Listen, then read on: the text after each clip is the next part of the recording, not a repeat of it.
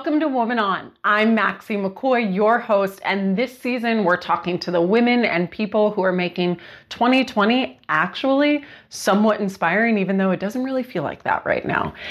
But if you think these episodes are all there is, you couldn't be more wrong. Each episode comes with a free worksheet so you can self reflect on what you're hearing and how it relates to your own life. Then, if you want, you can go way deeper with a collective season pass. What that means is that you get to work with small groups. I like to call them like episode study groups. So you can actually apply what you're listening to here to your own life with people you trust. You're probably gonna love it. You can check out everything and then some at womanoncollective.com. All right, my next guest is so inspiring. I think I say that every time, but this one is is all of that and then some, especially with what we are experiencing in this country right now. She is Amanda Litman. She's the co founder and executive director of Run for Something, which recruits and supports young progressive candidates. Does that sound like maybe it's you? It might be after this conversation, because if you have ever just been so pissed about what you're seeing in this country, in your city, in the state, this episode is probably going to help you figure out what to do with those feelings. Uh, but just beware, you might leave this conversation feeling like you are going to run for something. And that is sort of the whole point. I remember, you probably remember this too, the, the tears that I cried when Hillary Clinton lost. 2016, more than anything about remembering where I was that night, I remember the mascara splotches on my pillowcase. Now, I want you to imagine that. Then I want you to multiply it by two years of working 100 hours a week on that campaign and then not accomplishing your live stream in the most public way possible. Yeah, that's what our next guest, Amanda, experienced herself. Luckily, she turned her heartbreak to hope, and now she's supporting tens of thousands of people who want to get involved in running for state and local offices. As of September 2020, listen to this her organization is supporting 623 campaigns running for local office. Of the 500 and plus young people that they have on the ballot, more than half are women more than half are BIPOC. So, you know what I say to that? Bye, old white politics, guys. Bye. what Amanda is doing is so inspiring to me because personally, I know I spend way too much time bitching. Bitching about what feels like my city going to shambles, about my frustrations on everything from women's rights to racial justice to the lack of gun reform and I don't spend nearly enough time compared to how much I'm bitching actually doing something. So when I read Amanda's book, Run for Something, I saw there was this very manageable path forward, not only for me, but for everyone in the ways that we can make local change. So if you're looking to this next election and you're feeling sick and anxious about the weeks ahead, I hope this conversation gives you hope. I know that it will, because there actually is a blueprint for real and meaningful change, and you just might be the one who can get us there. I hope you enjoy this conversation with Amanda. You said in your book, don't make yourself the story, which is what you call mm-hmm. rule number one of working on a campaign. Mm-hmm. Have you mm-hmm. found it hard to go from, you know, it being embedded in your DNA to be behind the scenes and, and propping people up to having to really go into the hot seat with your book, with your business, run for something. Yeah. Um, by all of the names, has that been difficult in terms of transition for you? It has. And I think it's been difficult in a couple of different ways. One is that my deliverables, like what work is, has changed so much. You know, every job I've had before, work looked like writing emails, it looked like fundraising, it looked like, you know, managing a team, which still does. Um, but it was really a clear product that I was responsible for, and then I delivered, and that was like end of the concrete task. Yep. Now my job is to promote a mission, to manage a team, to enable a team to do a really good job, to raise money for that team. Um, but there is no there's no product And that's yeah. often feels very frustrating. It's taken me a long time to realize that, like, yeah, when I spend all day just talking to people, that's work. It is, always, and it is the yeah, it's the product. Yeah, you know, you in what you just said, Amanda, in terms of you know the mission, right? All of these things that you're creating with Run for Something, mm-hmm. you know, the business, the book, the podcast and you talk about your mission. Can you tell us a little bit about that mission? But one of the things I really want to tee in on is you said, you know, keeping your mission first actually is very hard. So I want to know more about that. What makes it hard? Well, so Run for Something's mission and my personal mission is to help young people run for local office across the country, especially focusing on people who aren't traditionally seen as politicians. So young women, young people of color, um, people with untraditional backgrounds. Oh, there's my dog barking up the storm. So the mission is to help people who aren't usually seen in politics feel like they have a voice and then give them an entry point.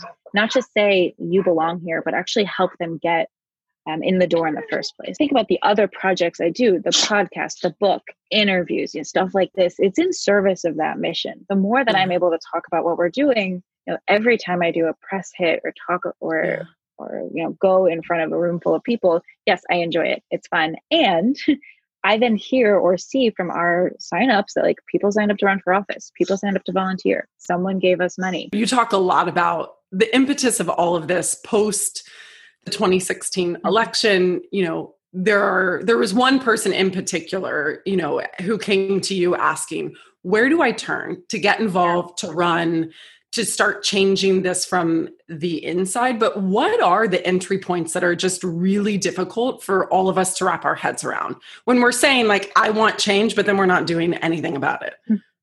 you know for for us the focus is how do you run for office how do you actually get into leadership and there's yeah. a whole bunch of logistical hurdles before you can even think about what does it mean to be a candidate including mm-hmm. what office do you run for how much does it cost are you especially for young people are you going to be living in the same place for the next couple years?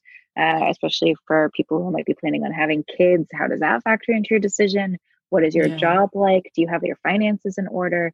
There's just a lot of logistics that people sort of need to, to to navigate before they can even get into the question of like is this a sacrifice i'm willing to make?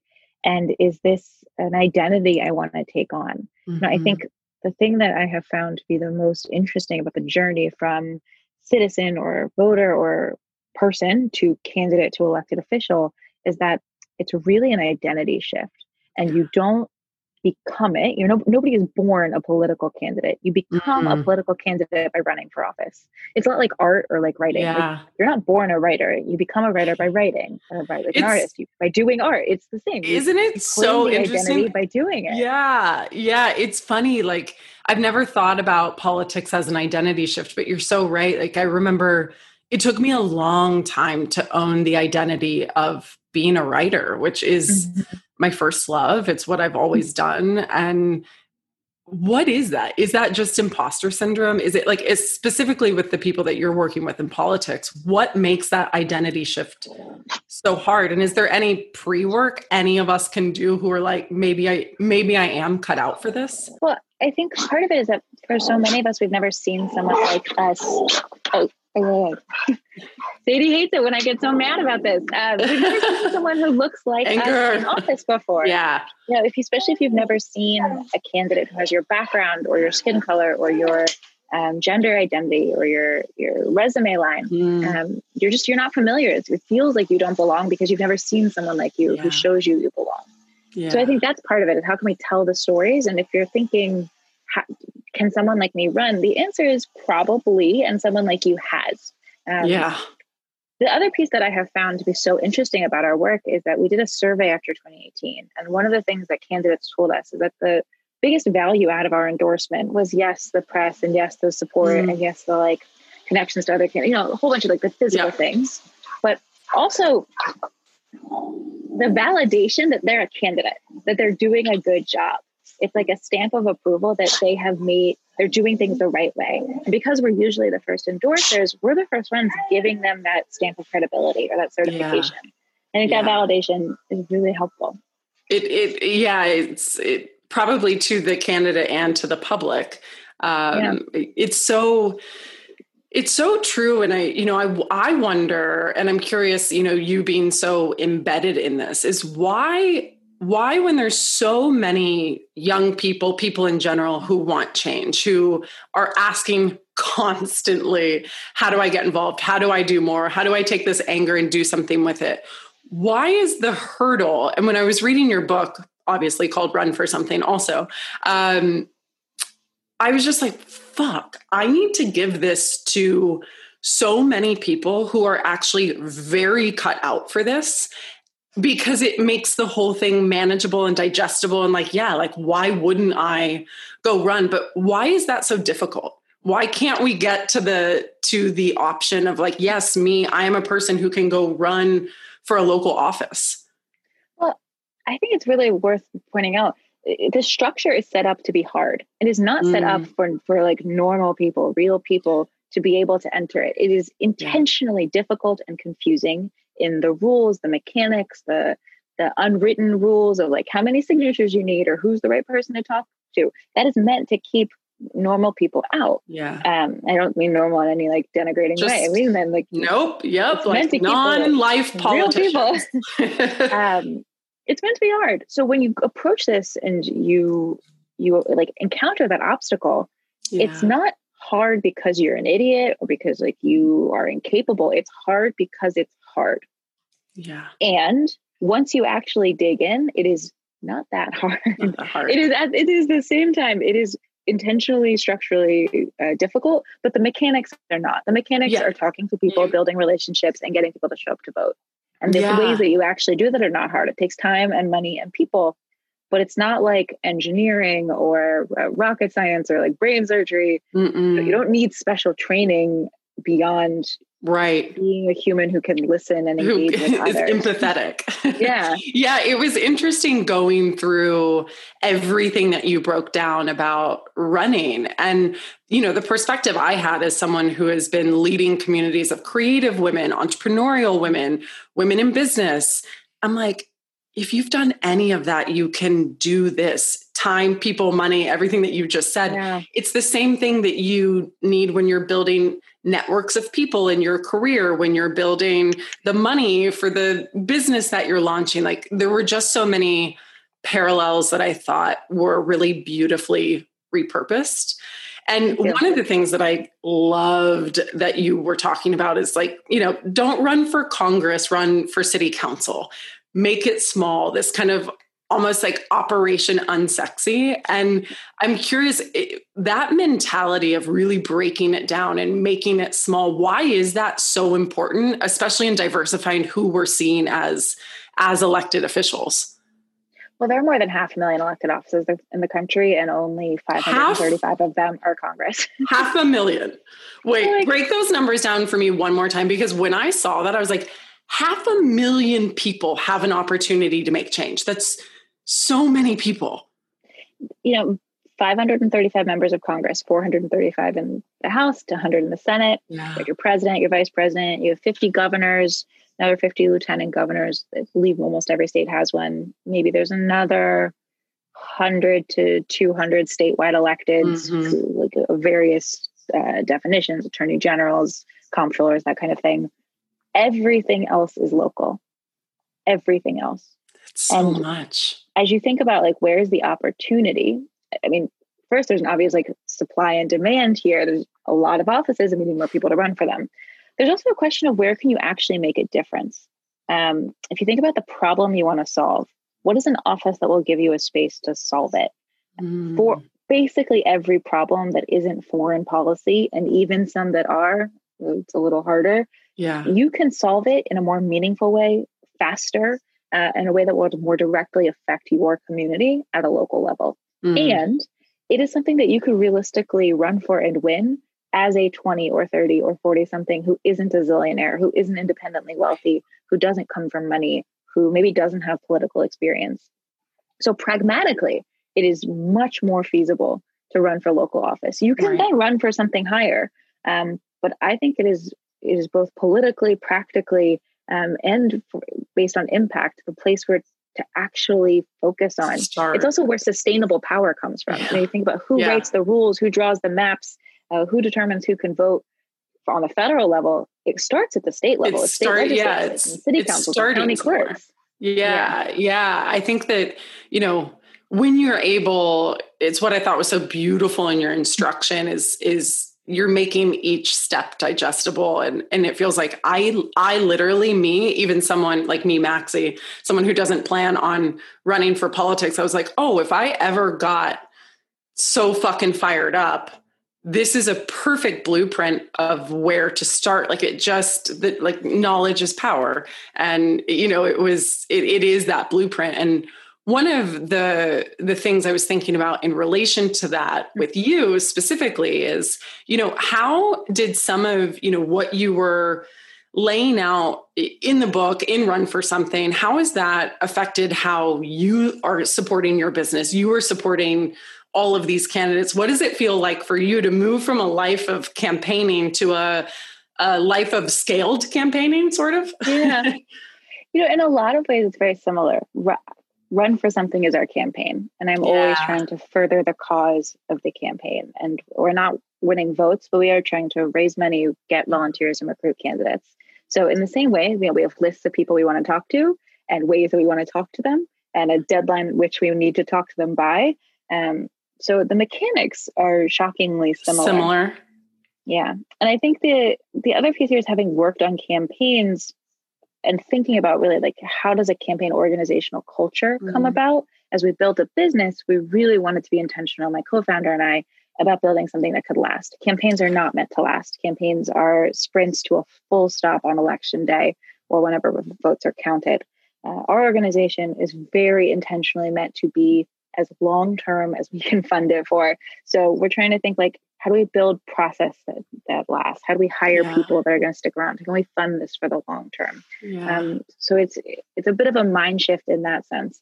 It also means things like how do we have work life balance or I, I, mean that's what i was going to ask yeah. you about. Yeah i was going to ask you about the what does sustainability look like for you amanda? Because one of the I mean, I just had to sort of take a breath reading about your stories of mm-hmm. how many hours and how tired to the bone you were and how much you gave, especially Hillary's campaign and every campaign that you've been a part of, all of you.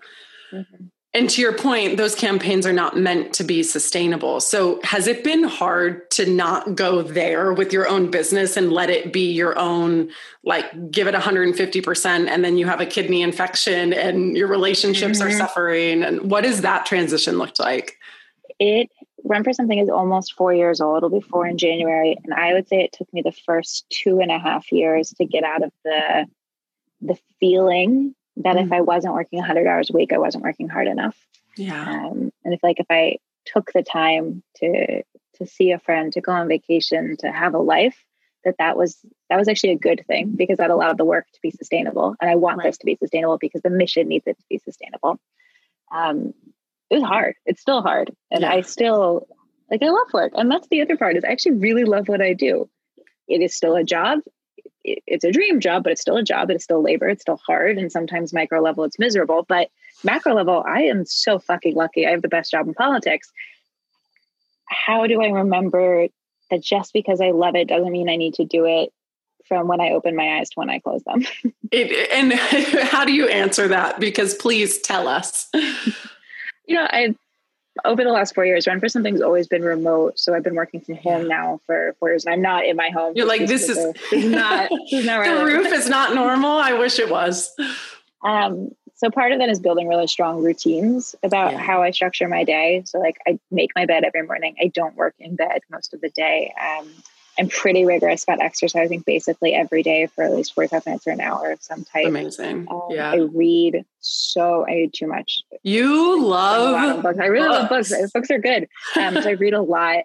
Um, it also helps I have a really good partner who yeah. just like doesn't work in politics, so allows me to have a space where balance. We talk, we talk about things that aren't politics, which yeah. is really nice. Yeah. Yeah. Cause I can imagine in some of your stories about, you know, dating somebody in the office and your yeah. friends are so you don't have any time for anything that's not that. But then it also becomes very almost self fulfilling of like it becomes your whole life because it is your whole life. But now you have a, a sort of new whole life, which I can't believe four years is almost has mm-hmm. almost gone by. And I know this year, so you know, we're talking to women who are doing their best this year because it's really probably all any of us can do. Um, But I'm I'm I'm wondering for you what have been the particular challenges of this pandemic, of this year, of the racial justice movement, um, not only on your personal life, but on the way that you've had to look at or look differently at supporting your business and supporting all of these candidates? So the week before potential the pandemic, candidates. the week before the pandemic hit, I had gone on was on vacation. Um, my fiance, my parents, and my sister and I went to were in Barcelona, and the Wednesday that uh, Trump gave that speech about like we're going to shut down travelers from Europe, and it was the day the NBA canceled. It was like 2 a.m. in Barcelona, and we woke up because my phone was blowing up saying, "Hey, are you going to be able to get home?" Oh, I was like, "Hmm, what an interesting question." I hope so. yeah, I was sleeping, didn't know that was going to be an issue. Cool. Um, so I remember it so vividly, in part because I had this thinking realization of like I was supposed to spend basically every week from when we got back from Spain. Like I was supposed to get back from Spain on a Sunday and fly to LA on a Tuesday and basically be on the road every week from then until election day, traveling, meeting with candidates, go doing events, fundraising. I was like, okay, that's not going to happen. Our fundraising is going to dry up because we're not doing events and we're not doing meetings. Um, we're not going to be able to uh, raise as much money because this is going to cause an economic mm-hmm. recession. Mm-hmm. And so very quickly that vacation became a very stressful yeah, uh, European like thinking about thinking about like, everything that was about to become hard. What is going to happen to our organization? So I'm really proud of the Run for Something team who was so nimble in our budget. We scaled back expenses. We are really thoughtful about what we were doing. Our events team quickly put together what I think are some of the best in class political uh, virtual events um, we've been able to actually find ourselves mostly financially stable at this point. Amazing. really amazing. Yeah. The compounding layer of the pandemic plus the racial protests, which were beautiful and mm-hmm. so desperately needed and devastatingly sad, and you know all of those things at the same time. I think also reinforced why our mission is so important. Um, you know, the pandemic and the protests and the violence against Black lives, much of it stems from either a, fa- a failing federal leadership that supported right. that, that clearly identified the need for better local leadership on the pandemic side and failing local leadership that clearly wasn't holding police departments accountable on the racial exactly. justice side. And yeah. either way, the answer is how can we focus more on getting better people into these local offices? Because on both fronts, it is so obvious how much it matters, not just that mm-hmm. we elect mm-hmm. Democrats, but which Democrats we're electing and why we have to focus not just on Congress, but on city councils, right. on school boards, on the people that are deciding whether our kids are going to school this week or next week. Yeah. Those are the elected officials that I want to care more about and that I hope more people give a shit about. Love what you're hearing. Well, you get to really dive in by joining the 10 week collective, where you'll be put into small groups that meet every week for the entire season, led by one of our brilliant woman on leaders. They're so brilliant, you're going to love them. We break down the episode themes together every week. We discuss, we learn from each other. It's seriously so fun. And there's some super cozy merch that's exclusive to the collective. That's the Woman on World. We hope, we really hope that you'll join us. Now, let's get back to the combo.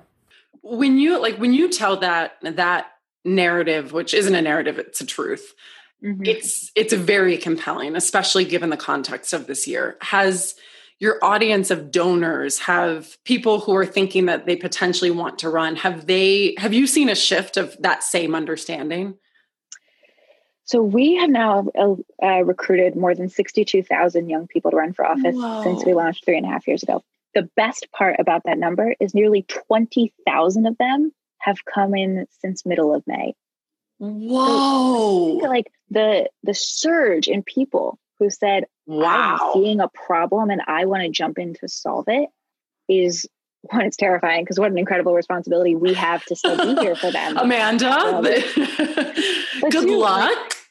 Godspeed. it's what gives me hope. You know, one of the big yeah. fears in 2017, 2018 was that is this something we could sustain beyond Trump? Was the number yeah. of people signing up to say they want to run for office entirely spurred in reaction to the president? the answer is quite obviously no. What it says is that he has deeply lowered the bar on who can actually engage in the political process. So maybe the only tiny silver lining that I wish we never yeah. had. But the the people who are signing up now, it's not in reaction to him. It's yeah. not. And and it's something that really gives me hope. The other thing that gives me hope is how many people have come to us in the last six months, the last year, and said, I'm coming to you because I saw someone you helped who looked like me. I saw someone like you helped Danica Roem win for state legislature in 2017, the first openly trans state lawmaker in the country. Yes. Then Brianna Titone came to us and said, You helped Danica. Can you help me too? Mm. A year later, she's the first openly trans lawmaker in Colorado. 18 months after that, Taylor Small is the first openly trans lawmaker in Vermont. Earlier um, this fall, Sarah McBride becomes the first openly trans lawmaker in Delaware. Like the it's a snowball and it's going to keep so going down the mountain and collecting more and more people who are going to break history together. You know, the first, I think Kamala says this too, the first is never the last. And that's really cool. It's really cool. And it remind you know it, it reminds me of what you said at the beginning of this conversation. You know, just around how important representation mm-hmm. is because you can't be what you don't see, or at least it becomes a lot easier when you mm-hmm. can see it, and and that snowball effect does does go into play. Now, I totally understand the pressure of scale of getting what you want, right? You now have 20,000 more people than you did before May, which on one hand is so beautiful. And on the other hand, I wonder for you as a leader, during a pandemic, during the 9 million pivots you and your co founder and you as a human had to create, did you start to see any narratives in your own head or any any emotional challenges where you're that you have have been having to work through because of because of these changes even even though they're net probably positive? For us the big thing is the known unknowns which is a phrase i wish donald rumsfeld hadn't invented because it's really useful. Um it's like there's going to be an election. You have no idea what's going to happen.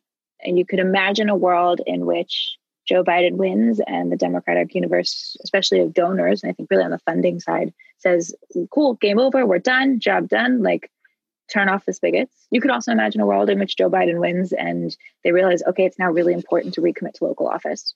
Right. The flip of that is you can imagine a world in which Trump wins and all the donors have been really engaged, say, fuck it, this wasn't worth like we failed, we can't do this, and uh, fly off into the sunset. Right. Or they say Trump wins, we have a responsibility to elect local electeds who will be the first line of defense. Mm. Any of those options are equally possible. You know, I'm sure that's not how statistics work, but you know what I mean. In my world of statistics and math, it works just fine. You know, any you could see any of them. They're all plausible. Yeah. So as we think about what does the future look like for the organization, I am more confident than ever that there is a need that we are filling and mm. that we mm. have a responsibility to be here.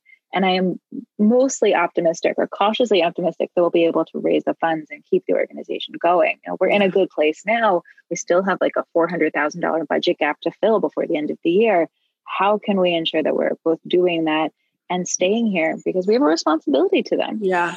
Yeah. Which is, I, I take that very seriously. Yeah, it, I mean, it it is why you know that that responsibility to me sounds so hand in hand with the word sustainability, which you've you know you've used multiple times because it is it is true. Like it's it's something that can be um, you know even in in the racial justice movement that we've been seeing that's a lot of that conversation too is how can we be all be involved in this in a sustainable way not just in the month of June.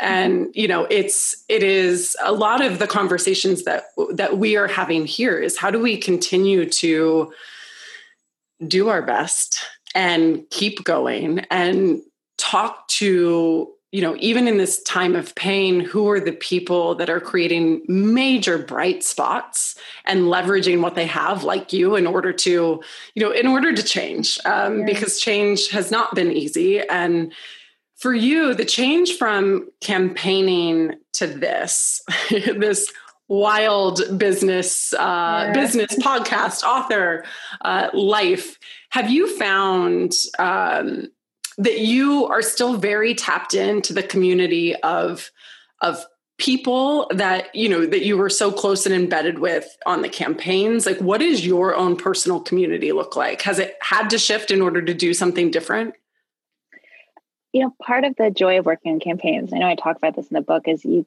you get to make friends that really are the only ones who will understand what that's like um, I went, did a road trip last night from New York to Cape Cod, where I currently am, and we're listening to Stay Awake, a Broadway playlist, because I love Broadway. and at one point, we were listening to that song from Book of Mormon that was like, um, how you like tur- turn it off. You put your feelings in a box, you squash it. And I was trying to explain to my fiance, I was like, this is, how, we used to say this to each other in 2016 all the time. Like you take your feelings, you put them in a box, you, you crush it. like, that's, it's not as funny as you think it is. It's pretty sad. it's like that's that, sort of sad and dark, but I get it. But like that understanding of how hard it is is a something that builds lifelong friendships, and it's the it's the best part of working on a campaign. It's something that breaks my heart for the people who are working on campaigns now because it's really hard to do that work without the in-person proximity people. that makes it fun yeah. and that builds community. So yeah. my heart breaks for them. Yeah, it's it just we do we need our people and zoom can only get us so far um, yeah but you know in your in in the moments of pivot and the moments of pandemic have you had any people that have reached out to you? One of the things that we like to ask our guests is the most recent pep text message email that you've gotten that has just kind of like been the message you needed in the moment. Do you have one of those to share with us? Um I had a rough week a couple weeks ago, and my one of my good groups of girlfriends who worked with me in 2016, and some of them worked with me back in 2012. I've known for many years. Sent me flowers, which mm. is actually better than a text because it isn't it brightens up my kitchen and sits next to my computer with a, a little note yeah. like "Keep going, you're saving democracy," yeah. and it's so cheesy and so silly, but also it really makes it makes my day, and it was very nice and very appreciated. Yeah. Um, and it's something that my friend groups of various forms have sort of cultivated as like a community of sending presents. Yeah. Um, even cheap ones. We used to send each other care packages on campaigns of like, here's some coloring books and some gummy bears and also like a six pack oh. of beer. Enjoy. So I've been hearing from a lot of people that, you know, the challenges of this year are hitting us at different times. It's kind of like a wave comes out of nowhere and you're like, I'm handling this, I'm pivoting, I'm I'm doing fine. And then I'm like, fucking not. Yeah. I am not doing fine. And I will say that the time I noticed my community the most was actually during the Democratic convention, the mm. night I'm gonna like cry again. The night that Kamala accepted the vice presidential nomination, it was like ladies' night, and I basically woke up that morning and started crying, and basically cried like every hour, and then spent the entire conventions like just gulping, sobbing, and realizing, like, oh, I actually haven't resolved the trauma of losing an election four years ago. As it turns out, cool. Yeah. This and reaching out to my here. friends. Yeah. Reaching out to my friends who worked on the 2016 campaign. And basically every last one to a T was like, oh yeah, I feel terrible. Like I couldn't watch. I've been sobbing all day. I feel like I'm you yeah. I don't want to say it's like um I mean, for some people, it's like PTSD. It's mm-hmm. you go through something so hard, and then you just are expected to move on. And how do you how do you move on from failing to accomplish your life dream? You don't.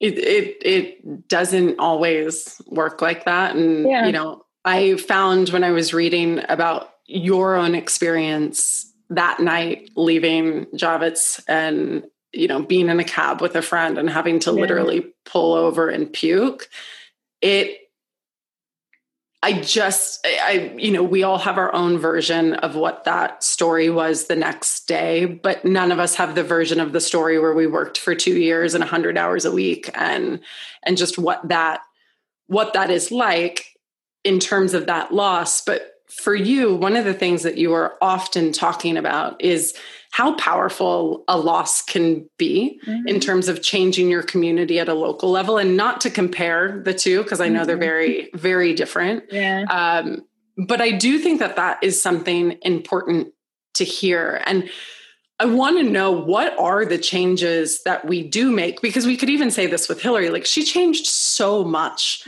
by mm-hmm. by doing and all of you doing what what she did and what you all did and so you know when we get into the game to run, um, to consider running, what is the power of of losing? What does it do? Well, if you think about a campaign as not just a, a force towards election day, although that's obviously the most important part, it's also a galvanizing entity for a community. Mm-hmm. Um, the people who show up to volunteer and, you know, in the before times knock doors and now make calls and texts, engage. Um, the people who donate, people you talk to who may have never talked to someone running for office before and never felt like their voices were heard. You know, that is the democratic process. Yeah. I when I see people marching and protesting and yelling, this is what democracy looks like. I'm like, yeah, that is what democracy looks that's like. It. it. also looks like people knocking doors and making calls yeah. and talking to voters. Like that's also democracy, and we should do more of that too. Yeah. Um, and it makes me so mad. Uh, I, do. I think when you think about losing, it's how did you change the conversation, and how do you look beyond election day yeah. and to a cycle or two cycles or four cycles? How did the loss from ten years ago? Build to the victory today. One of my favorite things I've been doing over the last six months, maybe not favorite, is that reading some of like more modern like history from like two years ago or four years ago or even 10 years ago. In part because when you take even the slightest bit removal, it's mm. really helpful to see how little the day to day matters. and I find that to be very soothing. I read um, Firsts, which was like about all the women that were elected to Congress in 2018. I read a bunch of these, in part because I talked to a lot of the journalists. Yeah. Um, and each one, it's like, oh, in that moment, I remember the campaign cycle being like, this is going to be the scandal. This is going to be the thing that breaks them down. But, you know, even a year removed, what actually stands out? Yeah. Very little. Yeah. Um, so that's really helpful in maintaining some perspective about both the wins and the losses. Yeah. What I, I love when we're able to come above our own situation or, you know, post 2016. How does reading those stories affect how you're thinking about like maybe a hard week last week running this business. Does it does it pull you out of it a little bit more by just knowing like this is going to be a star in the many constellations of the sky even though it feels like a fucking sun right now?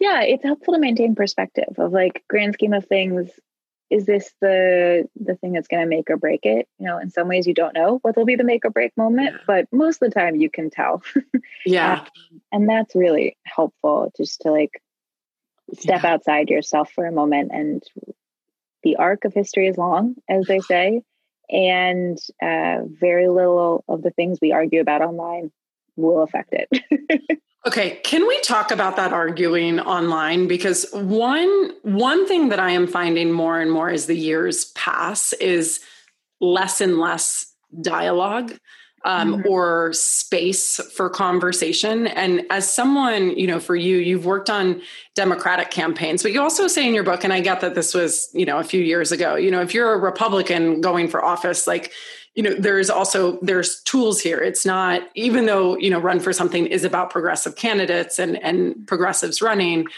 how do you handle or have you noticed that there is less space for conversation? It's like if you're not 1 million percent as woke as i am in san francisco or in brooklyn or if you're not 1 million percent as whatever as i am then there is no space to talk, but dialogue is what shifts things. And I'm, i want to know how you're handling that because it's very much showing up in my life. So I think there's a difference between sort of Democrat and Republican conversation and mm-hmm. intra-Democrat conversation. Um, using party alignment is sort of a shortcut for value systems yeah. here. You know, Democrat versus Republican, that's really hard. I can't fundamentally have a conversation with someone that doesn't see the humanity in women or people of color or LGBTQ people. Like that, there's we're not aligned on basic facts, so there's mm-hmm. no there's no argument. It's just like two separate universes, um, and that's really hard. That's not true of every Republican, certainly, but it is at this point. If you are voting for a Republican elected official, you are saying that you are okay with a certain kind of value system and yeah. policies, and like I can't I can't get on board Be with there with you. When did that become? When did it become that? I think um, it was certainly before Trump. You would probably say it starts in the Tea Party in 2010, mm. and and Trump gives space for it to no longer be shameful or no longer be so secretive. Um, and I think that's there's it's worth reading Ezra Klein's book on how we get so polarized. It's very good. It's interesting. Um, it probably starts around then, but the country's also off been pretty polarized. And there's like a bunch of factors that play in here. And I think a big part of it is the death of local media, the social media algorithms that mm-hmm. encourage extremism, um, you know, the gerrymandering that leads to further polarization within primaries. So, there's a whole bunch of reasons. so like, much. Yeah, there's so much. You know, as I think about the intra Democratic Party sort of disagreements and dialogue, I have to remind myself a lot that the conversation online is just um, the two loudest voices, and that when you actually have these conversations in person with, or you know, over the phone, or over text, yeah. whatever, it's a very different tenor. Um, that some people treat Twitter as their group chat and others do not, and you can really tell who falls into which camp. Right. Um, I I've been very mad online lately about uh, campaigns knocking doors. I, one of the stances that Run for Something has taken this year is that candidates shouldn't knock doors. It's a global pandemic. It's dangerous. Any organization that has done so has mm. had to mm. bring people back because they get sick. Like you can't guarantee you're not knocking on someone's door who isn't quarantining. Mm. You know, there's any number of reasons. And there are other ways to accomplish the same goals on a campaign. As we talk about in the book and I've talked about on the podcast, like you can do it in the same way. And I was ranting at my fiance about this and like people on Twitter are so dumb. Da, da, da. And he was like, Have you considered not being mad online? Like I, as someone who's not that online, that's a very helpful perspective. I have not considered it. Thank you for that feedback. Uh, have you considered just maybe not? just like don't be mad online. Like I, but I am mad, and I, I'm yeah. online. yeah, and those two things go together. Yeah. What does it look like in your, you know, if in a non-pandemic world or a group FaceTime when you when you are having conversations, you know, interdemocratic conversations?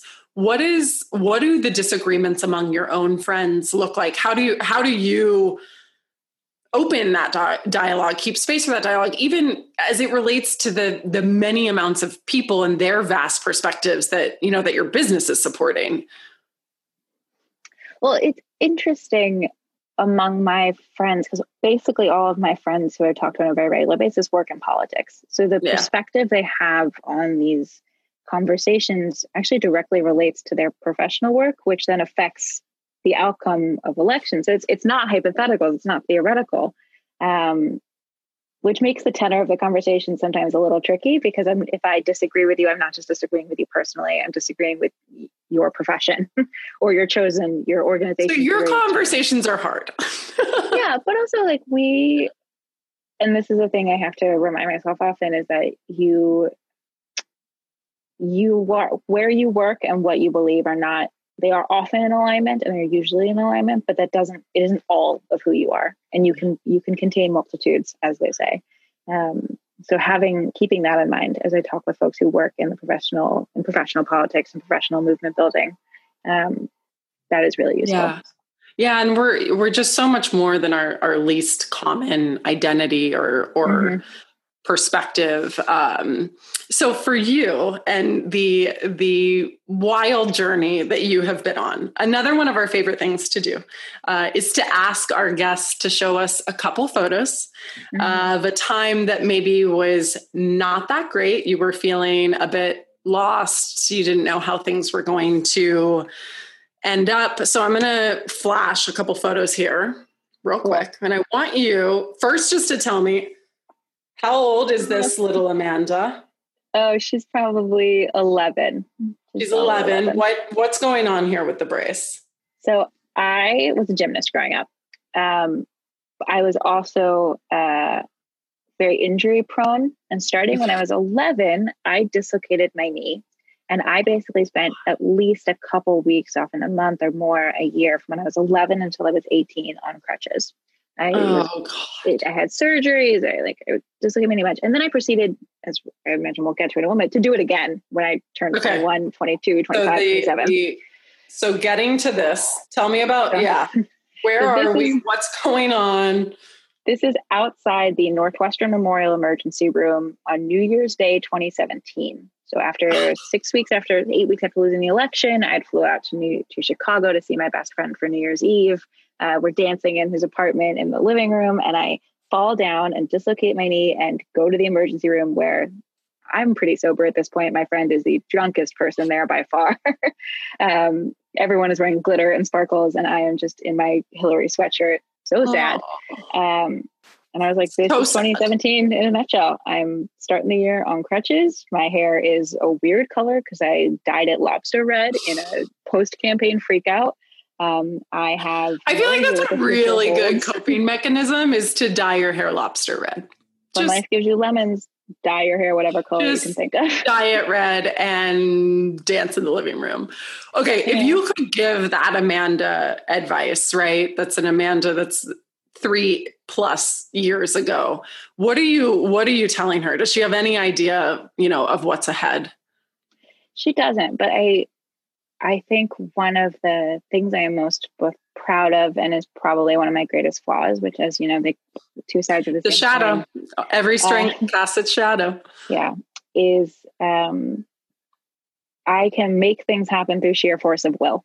And that is sometimes means steamrolling people, and that sometimes means not always asking permission, but asking uh-huh. forgiveness later. But that also means I created an organization and wrote a book and run a podcast and not only healed my knee and then had surgery, but was able to run and lift weights and like can mm. can decide that I want things to be a certain way and then make it a reality. Yeah. And that is I'm really proud of that ability. And I sometimes get frustrated when you know when someone will say to me, Well, I want to do XYZ. It's like, why don't you just do it? Do it. Just do it. What's with you? Just do it. And yeah. that's that is both a strength and a weakness. But I think I I when I think back to how I felt on New Year's Day 2017, I just it, it'll be okay, little me. Your hair will grow out. that color will fade. You'll the learn how to trim your own bangs. it is. It's it's always so amazing to me how much can happen in so little time, even though, you know, the days feel long and sometimes even the years feel long. It's like look at, you know, look at what you what you have created and what you did that year, what you've created in three plus years. Um, but I do understand, you know, the sentiment that you just you create your reality. You just do it. You just make it. And how that can be frustrating when other people don't probably see like you could literally change your town by getting involved or by actually running for a local office. What about the people who think or just know whether it's from you know listening uh, to your blueprints or reading them um, listening to this that like that's probably not actually me even though it could mm-hmm. be. I know that it could be but it's probably not the right fit. What are the other places? And you did this so well in your book like like spreadsheets like da da da da da like mm-hmm. really into numbers as a financial model just like i mean you didn't say any of this this is my my take on it then you could probably be doing x y and z and there were a lot of different buckets where you could really create change without having to run for office can you tell us a little bit about those if if people are feeling especially pumped right now and may not think that running is right for them? I would highly encourage you to find a local campaign and volunteer your special skills. Um, you can do so on Run for Something's website by signing up as a mentor or just finding a candidate through our candidate directory um, and reaching out to them directly. Mm. You know, the I say this candidly, the Biden campaign probably doesn't need your help as a policy expert, probably doesn't need your help building websites. I mean, they might offer, but a school board candidate absolutely does. Yeah. A city council candidate absolutely does. You will get to be a big fish in a small pond and you'll get to know the candidate personally or the, the mm-hmm. campaign manager personally. It's a really good way to, to build relationships. Um, you say you don't want to run for office today. That may not be true a couple years from now. So why not get to know people and right. and yeah, like feel? build it, yeah, and also those relationships change so much of of what we think is possible for yeah. for ourselves and our future. Are you ever going to run for something? I have the best job in politics right now, and until that no longer is true, we'll we'll see how that goes. Okay, but. you know, in being in politics, I'm sure you know the you've worked for some huge you've done you've done massive amazing incredible things um, in the campaigns that you you've worked for and i'm sure people you know we we love to talk and and need to talk about the challenges of of women in politics but I'm sure having worked for Hillary, having, you know, been a part of of what you've been a part of in your past, people are probably always asking you, what was it like working for Hillary? Mm. Um, but I'm curious, do you have different questions that come to you or they phrase differently or do you notice a difference in how they ask you about Hillary versus how they might ask you about your experience with the Obama campaign? People assume that everything we did for Hillary was wrong. That the and I think that this is a really important distinction both we've seen this in 2018 it's true in 2016 it's going to be true for the foreseeable future the execution of the campaign and the outcome of the campaign are connected, but one does not directly relate to the other. One does not mm. directly cause the other. Right. Uh, good campaigns lose, bad campaigns win. I think a lot about how some of the men that ran both in 2016 and 2020 who lost were deemed to have still run great campaigns. The women who lost were deemed to have run bad ones. Um, that is, uh, I, I smell it, I see it, I know what you're doing. Um, so I, I do, I think that is like the the assumption that we were idiots. Yeah. And that she was a bad candidate. It's like we certainly didn't do everything right. Uh, she certainly wasn't perfect. She's human. No, no candidate is perfect. And mm-hmm. you know, going up against 30 years of GOP oppo against her and a foreign country interfering and a decade of Republican voter suppression that was built on a decade of, Repo- of Democratic failure to invest in local office, you know, all yeah. of these compounded to make it hard yeah can make it hard and, and even tell- now even now my friends who work for biden will occasionally show me charts or convey like the conversation online still one of the most negative conversation topics is about hillary clinton still it, it, it was really hard to love hillary clinton in 2016 it is the the data does not lie it it just is the Oh, the patriarchy yeah. is is just hurts us all, you know. Yeah, it it really does. It it hurts everybody swimming in that water. Um. That's so interesting how you can tell the internalized sexism that lives inside of the way a question is framed. I've I've yeah. never yeah I've never thought about that, but I I imagined you probably got very different questions about the two, and and that is one of them. So, mm-hmm. you know, you you talk about the cycle of elections, and we are obviously weeks away from a very large, um, very important election happening. Mm-hmm.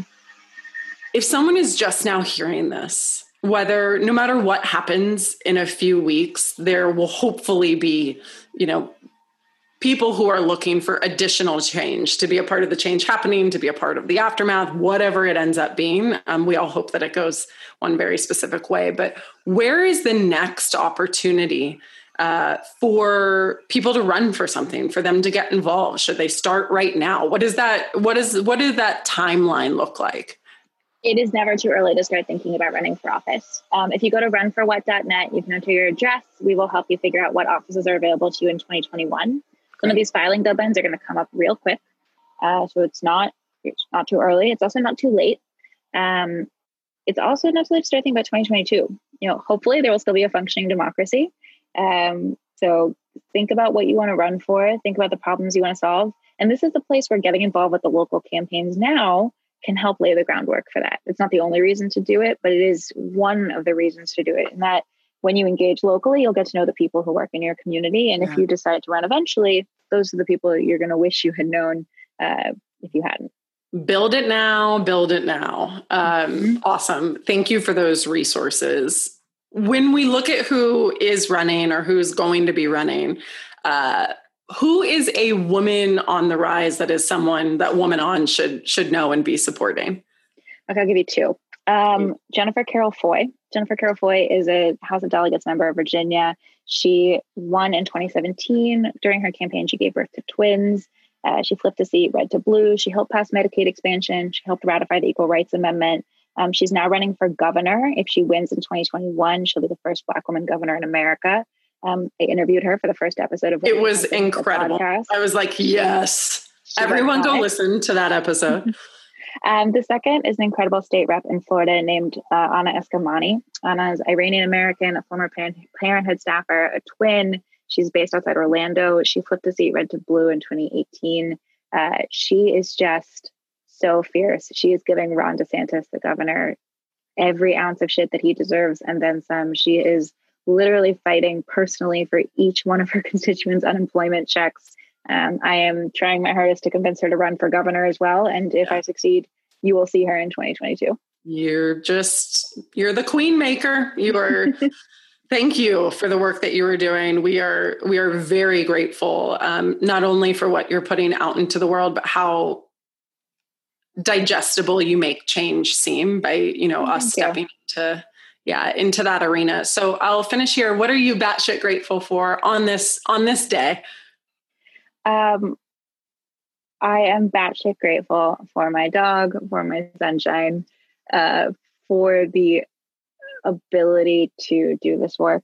I, like i can't believe how lucky i am that i have this as a job. It is so hard. It's so hard um, but it also such a privilege. Like basically every night this week, we've had run for something events where I've gotten to talk to some of our candidates, and it is the most inspiring thing to talk to people who are really doing the damn thing. We're doing it, and they're doing it. And We're like, how could you not feel hopeful when people like them care enough to change their lives to change the world?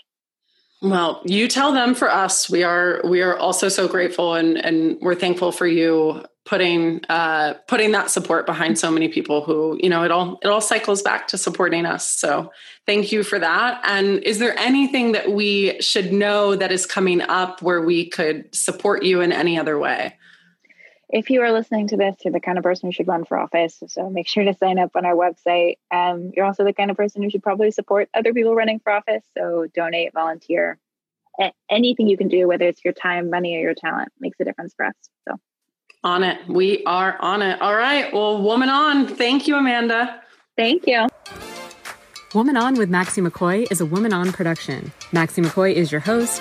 Your executive producers and creators are Maxie McCoy and Lisa Raphael. Sharissa Wright is our technical producer, video editor, and audio producer. Social media for Woman On is brought to you by Betty Jean Bowles. Hi, puppy. Come say hi to the camera. Come here. Come here. Can you come up here? No. He's like, I want to lay down. I'm tired. It would have been too good, Amanda. It would have been too, too good. good. If you're anything like me, you love listening to inspiring stories, but then there always is this little letdown at the end of a show because it's sort of like, well, now what? How do I put anything into action that I've just heard? Well, at Woman On, we're here to solve that. Each episode comes with a free worksheet that you can download to get dirty with all the wisdom and put it in your own life. Just go to womanoncollective.com backslash worksheet.